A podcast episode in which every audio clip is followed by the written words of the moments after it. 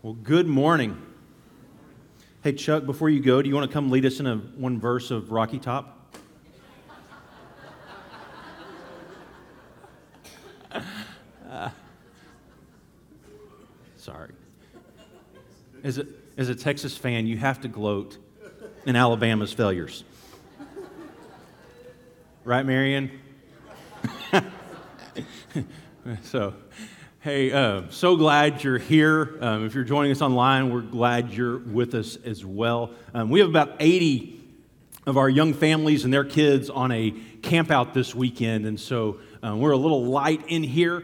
And I know that they're going to make sure they go back and watch so they can catch up and make sure they know where we are in this series. But this is week six of exiles, and we're working through the book of First Peter, dealing with some Christians who are really struggling as they face persecution and the questions of why is this happening? If I'm following Jesus and I'm doing what I should, why is life difficult? And, and there's this, this problem that I think all of us relate to and that they're facing during the midst of this. It's this what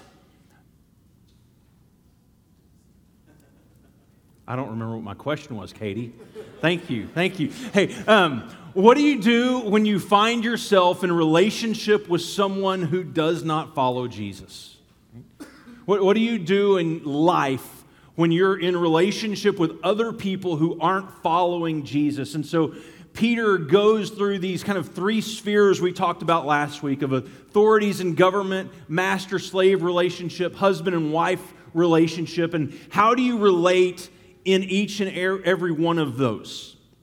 But there's this broader context within that. It's not just simply about these relationships, it's about all relationships. And it really kind of sets the stage into where he's going. And, and so we talked about these principles of relationship that are so important. The first being submission, right? That, that in every one of those relationships, the idea of submission was a part of it. And, and so we kind of redefined submission. And it's not this idea of just mindlessly doing whatever else anyone says, but it's this divine calling, right, of a Christian to honor and affirm those in a place of leadership. It's the divine calling of a Christian to honor and affirm those in a place of leadership. And then he goes on to talk about the importance of that leading to transformation. Not just a transformation of you, but the transformation of those who are seeing the way that you're responding because they're seeing your Christ likeness in everything that you do. And, and the reason that we can do that is because this new identity that we have in Christ Jesus. And so these set apart people are supposed to relate differently in this world to people and it's supposed to look different than everyone else. There's something that sets them apart. And so we're going to pick up in verse 8 in chapter 3. Finally, all of you be like minded, be sympathetic, love one another, be compassionate and humble. Verse 9 Do not repay evil with evil or insult with insult. On the contrary, repay evil with blessing, because to this you were called, so that you may inherit a blessing. For, and, and he goes back and he's quoting from the Old Testament, quoting from Proverbs whoever would love life and see good days, I'm sorry, quoting from Psalms, um, see good days, must keep their tongue from evil and their lips from deceitful speech. They must turn from evil and do good. They must seek peace and pursue it. For the eyes of the Lord are on the righteous, and his ears are attentive to their prayer. But the face of the Lord is against those who do evil. Verse 13. Who is going to harm you if you are eager to do it's a question who's going to harm you if you're eager to do good but even if you should suffer for what is right you are blessed do not fear their threats. Do not be frightened. But in your hearts, revere Christ as Lord. And he says this always be prepared to give an answer for everyone, to everyone who asks you to give a reason for the hope that you have. but do this with gentleness and respect, keeping a clear conscience, so that those who speak maliciously against your good behavior in Christ may be ashamed of their slander.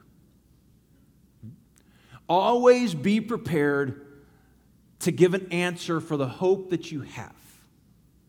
But he says to do this with gentleness and respect, keeping a clear conscience, right? And it seems to be like the core of this idea is character and integrity really matter. Be the same person in here that you are out there. Be the same person you are out there in here. And I think a lot of times that scares us because we kind of have two personas. We have the one that everyone else sees, and then we have the one that everyone in here sees. And so many times there, there is a disconnect. And the problem is, is everyone sees it. Are you the same person in here on Sundays as you, as you are out there the rest of the week? Are there two different yous that everyone sees? And that character and integrity is so foundational for what people see in your life. But it's not just about character and integrity, it's the way that that is portrayed. And he says, want, You need to do this with gentleness and respect. This answer that you have is really important. But the way that message is conveyed matters. And it has to be done with gentleness and respect. And here's the thing, okay? I, I, get, for most of you, you hear that and you say, okay, character and integrity is important. I got that, but gentleness and respect, that does not work in our world. Like, that doesn't work in our world. You, you need to be loud and you need to put your foot down and you need your voice to be heard. Um, just, where are my kids going? I don't notice anyone else's kids doing anything in church but mine. Sorry, where, where were we? Um, it doesn't work, right? Sorry. It doesn't work. Like you have to be the loudest voice. I, I kind of learned that lesson about myself when I was in youth ministry um, from a secretary that I had. Her name was Lisa Joe. And I had an intern my very last summer when I was at West Hill in Cleburne. And um, hmm, what's the nicest way I could describe him? If I wasn't leaving at the end of that summer, I probably would have had to fire him. It was bad. Like, and he got on my nerves. He, he didn't follow instructions really well. And there was this one, um, one day in particular where we had a big event coming up, and I really needed him to run some errands. And so I said, Hey, I need you to go over here to, the, to this side of town and I need you to do this. Cleburne's not a real big town, there's two major streets. Okay, it's not difficult. And so, uh, and, and, you got phones, you got maps. Okay? And so he calls me after he's been driving around for about 45 minutes. I'm assuming everything I've asked him to do is done. And he calls me and says, Hey, Gary, I can't find this place. First of all, I do not know how you drive around 45 minutes in Cleburne, Texas. Right? And second, without finding it. And so I'm saying, okay, you need to go here and you need to do this. I know where you are. Turn here, turn here, and you'll be right there. And he calls me back about 15 minutes later, and he still hasn't found this place. And so I start explaining it to him again, and I'm getting really, really frustrated. And my secretary, Lisa Joe, comes into my office after I hung up with him. And she says, Do you realize that all you did the second time you talked to him on the phone was say the exact same thing, only slower and louder? I said, no, I didn't. Because that, that's generally what we think will work, right? If we just make sure our voice is louder, then we will be heard. If we talk louder, if we project our voice, then it's going to, to take care, it's going to do the job. But there's a problem with that. I want to kind of show you real quick. Um, who am I going to? Scott, can I pick on you for a second? Come, come right over here to the center for us. Um, and I'm going to I'm going to turn my microphone off. Um, so if you're online, that's why. Um, there's not a, a disconnect.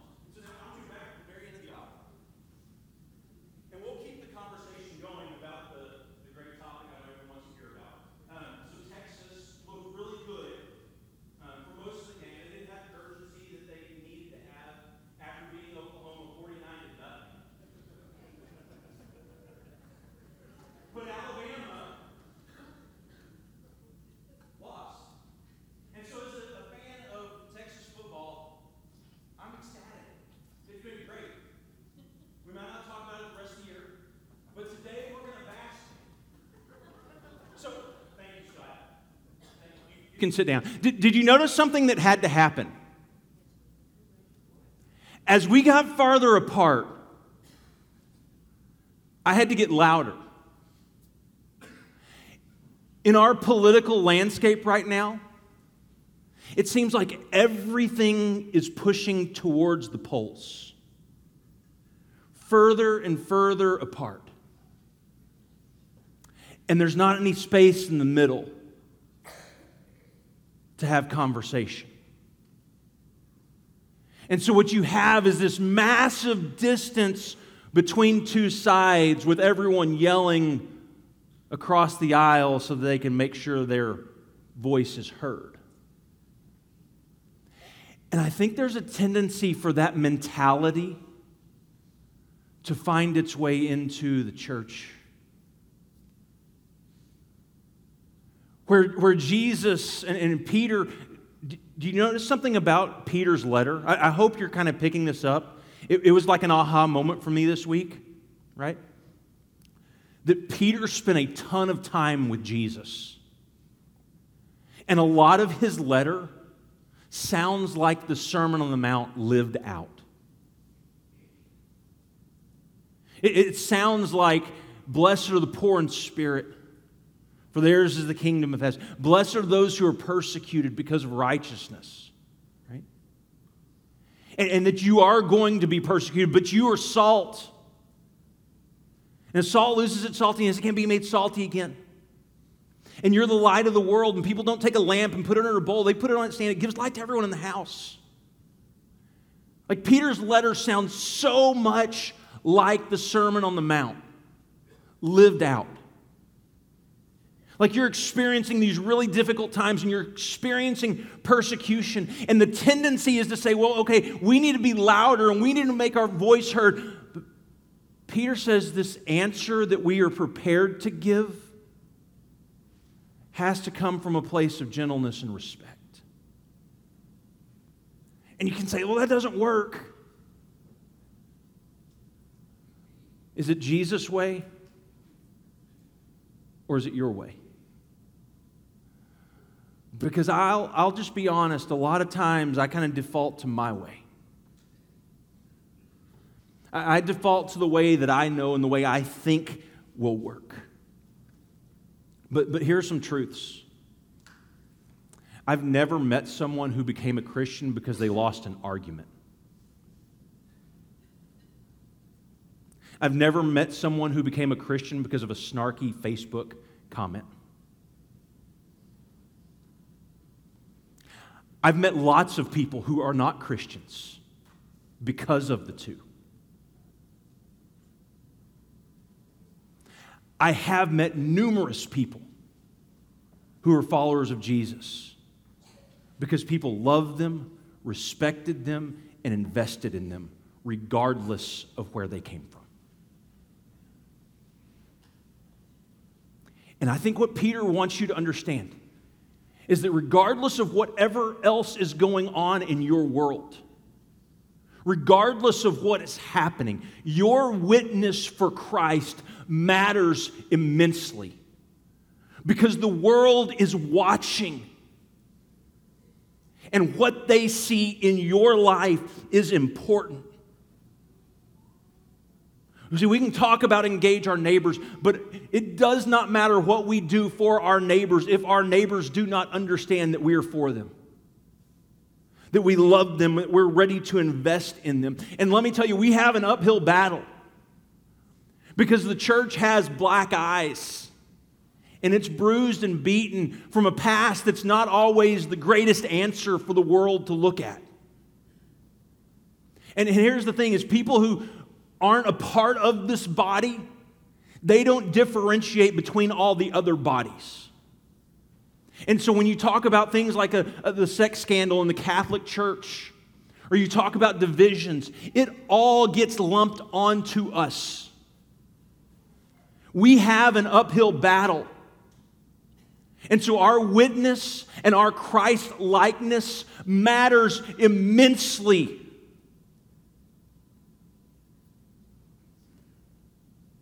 And the way that that Christ likeness is portrayed matters. Do they see something different? Do they see something in you and in your life that they have to have? That they want to be a part of? See, they're facing persecution. And you can ask the question, why? You can say, well, it's because of their God. No, no, no. The Roman Empire did not care what God you worshiped, they could care less. They just wanted to know who was your king and who you were going to submit your life to and who you were going to bow your knee to. Because if you were going to bow your knee to King Jesus and declare that He is King and He is Lord of your life, then your life would reflect that answer. That you're going to seek peace and pursue it. That your life is going to follow Christ in every way.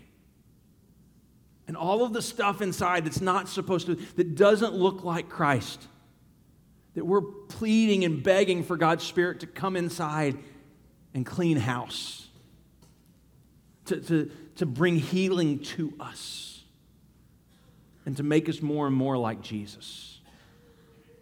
So here, here's the hope that you have. And then he reminds them what that hope is. And, and I want you to understand like how um, Christ centric First Peter is.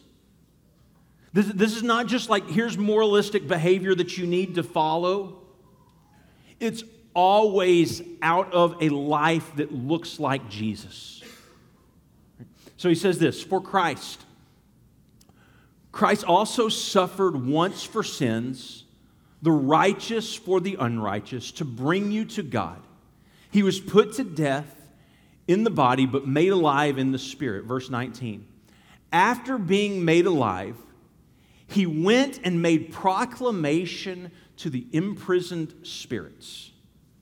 Which, okay, so, so you're reading First Peter and you got this, this, this flow, it's going, your witness for Christ matters. And then all of a sudden, Peter seems to like just take this, this right hand turn and be like, hey, by the way, right after Jesus died, he went and made this proclamation to the imprisoned spirits. And, and so, as a, a reader, you're sitting there like, wait, wait, wait, wait, what? What's going on? It was after he died that he was made alive, right? He's talking about the resurrection of Jesus, right? And this proclamation that he makes is really, really important. His proclamation comes through his resurrection. That Jesus is king over all creation. Right? It's Revelation 11 15. For the kingdoms of this world have now become the kingdoms of our Christ, of our God, and of his Messiah, and he will reign forever and ever. Right? That, that is the proclamation that he's speaking of. That now Jesus stands in this place of authority over all and over everything, and everything in creation submits to him. And you think, okay, well, that's going to happen someday, somewhere in the. No, no, no, no, no, no, no, no. That happened in the resurrection. That Jesus became king and ruler of everything. That even death submits to him. Even death bows its knee to him. This is the proclamation that Jesus Christ is king. He went and made this proclamation to these imprisoned spirits. Going on, let's go back to verse, um, I don't know where we. There we go. After being made alive, he went and made, um, go back one verse. There we go. He went and made proclamation to the imprisoned spirits, verse 20. To those who were disobedient long ago, when God waited patiently in the days of Noah while the ark was being built, in it, only a few people, eight in all, were saved through the water. Verse 21. And this water symbolizes baptism that now saves you also. Not the removal of dirt from the body, but the pledge of a clear conscience towards God. It saves you by the resurrection of Jesus Christ. Verse 22 Who is gone into heaven and is at God's right hand with angels and authorities and powers in submission to Him. And you can say, well, the world doesn't look like everything is in submission to Him. Not everyone has bowed the knee. But Jesus Christ is now King. Because the only way you become king is to take out the ruling superpower of your day. And the greatest power to this point in the world is death. It always has the final say until it doesn't. Until the one you put into death cannot be held in death. And he can't be held in death because God has vindicated him and God has raised him from the dead. Because God lifted him up. And this is the proclamation that now Jesus Christ is king over all the earth. And everything is under his authority. That is the royal proclamation. That in Jesus' death and resurrection, God is announcing his victory over all authorities and powers, both past, present, and future. That Jesus Christ is king. And he says there, like in the days of Noah, what, what happened in the days of Noah? Go, go back real quick, Genesis 6, verse 5. The Lord saw how great the wickedness of the human race had become on the earth, and that every inclination of their, the thoughts of the human heart was only evil all the time. The Lord regretted that he had made human beings on the earth, and his heart was deeply troubled. God has created these people to bear his image in the world. And somewhere along the way, they've lost sight of that calling. They've lost sight of that vocation. And they've gone and done things their own way, and it hadn't really worked out. And God is filled with regret. And so he goes to a man named Noah and he says, I want you to build an ark. And Noah and his family build an ark with everyone watching and scoffing and laughing. And yet it's that ark that's going to save them. As rain comes on the earth and it floods the earth, they were saved through the water in this ark. And he says this water symbolizes baptism that now saves you. Not as the removal of dirt from a body, not like the Levitical washings that we've seen for the past centuries. It, wasn't like these Levitical washings where it was just about being clean on the outside. This was about being clean on the inside. And, and he clarifies that, saying, This is an inner cleansing, right? This is where you're saved. It saves you, right? It saves you by the resurrection. So he says this baptism saves you, but then it's not just this baptism saves you. Right? Because there's nothing, eh, there's, there's water behind us. There's nothing powerful enough in the water to save you. Right? It's the resurrection of Jesus Christ that saves you. It's you dying with Him, entering into Him that saves you. He saves you. I think Peter might say it like this Jesus is my ark. He is the, the ark. He's the one that I hide my life in, and He is going to carry me through in the water. Because this pattern emerges that we see time and time again through Scripture, through the water into new life. This pattern that happens.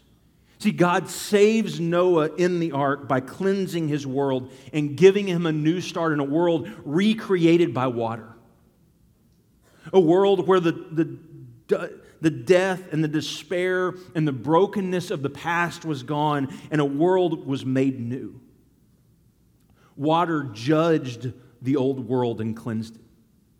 And baptism judges our old world and cleanses it as we walk through the water into new life.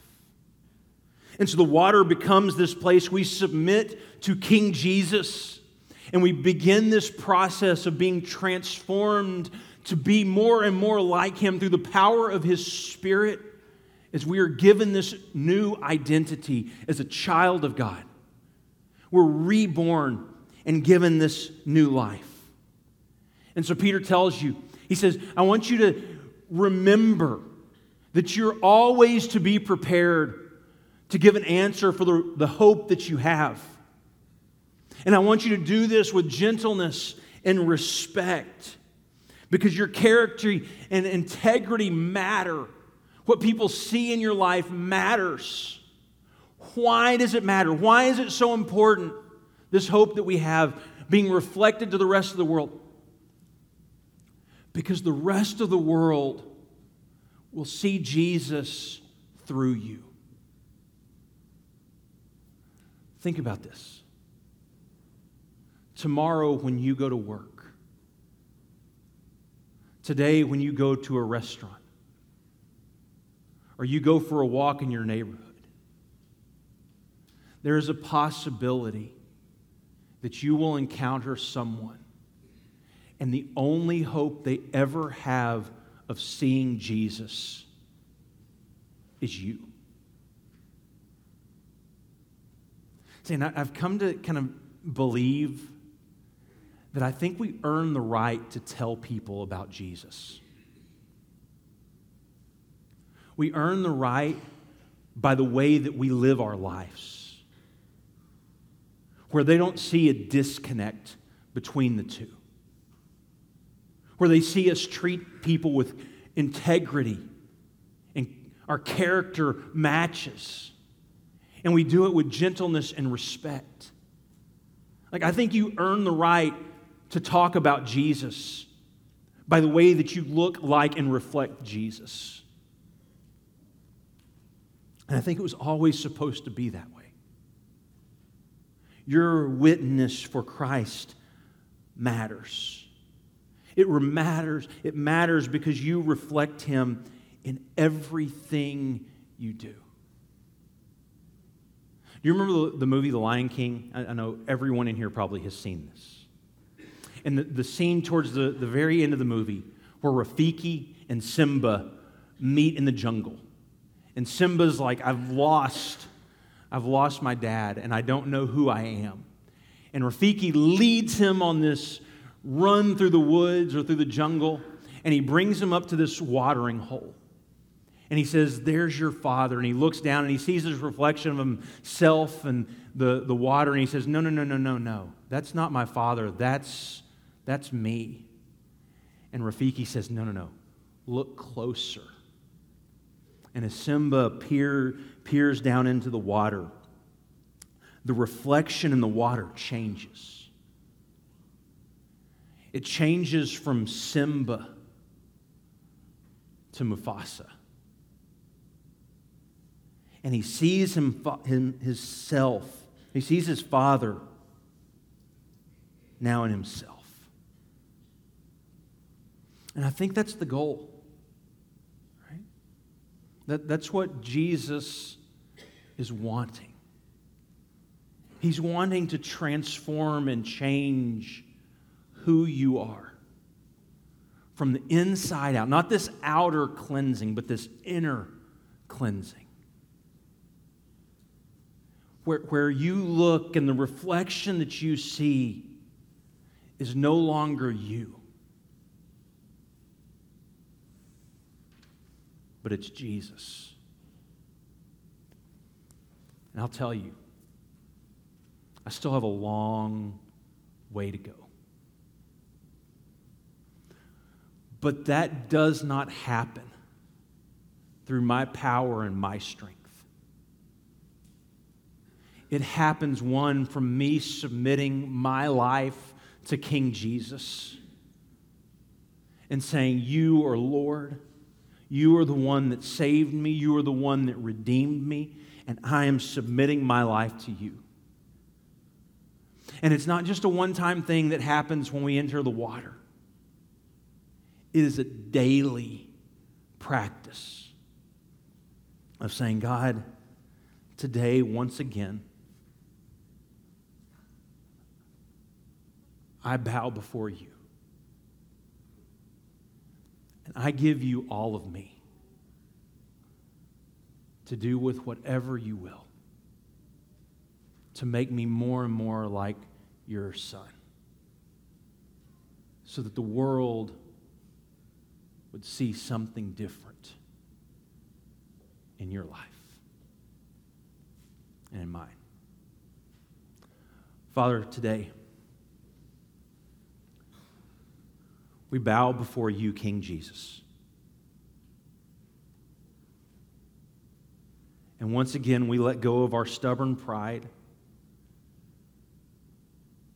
and our desire to be right, to have the loudest voice. And we surrender once again to you and to your will. And our prayer is simply this make us today more like Jesus.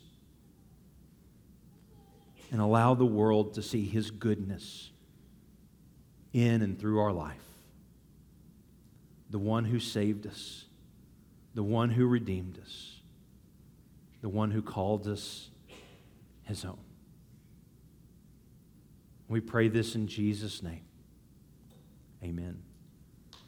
If we could help you this morning in any way, um, our shepherds, their spouses are going to be at the back of the auditorium. We would love to pray with you. If you've never submitted to King Jesus and been baptized in him, today would be a great day to do that, but they will be in the back and would love to help you while we stand and sing.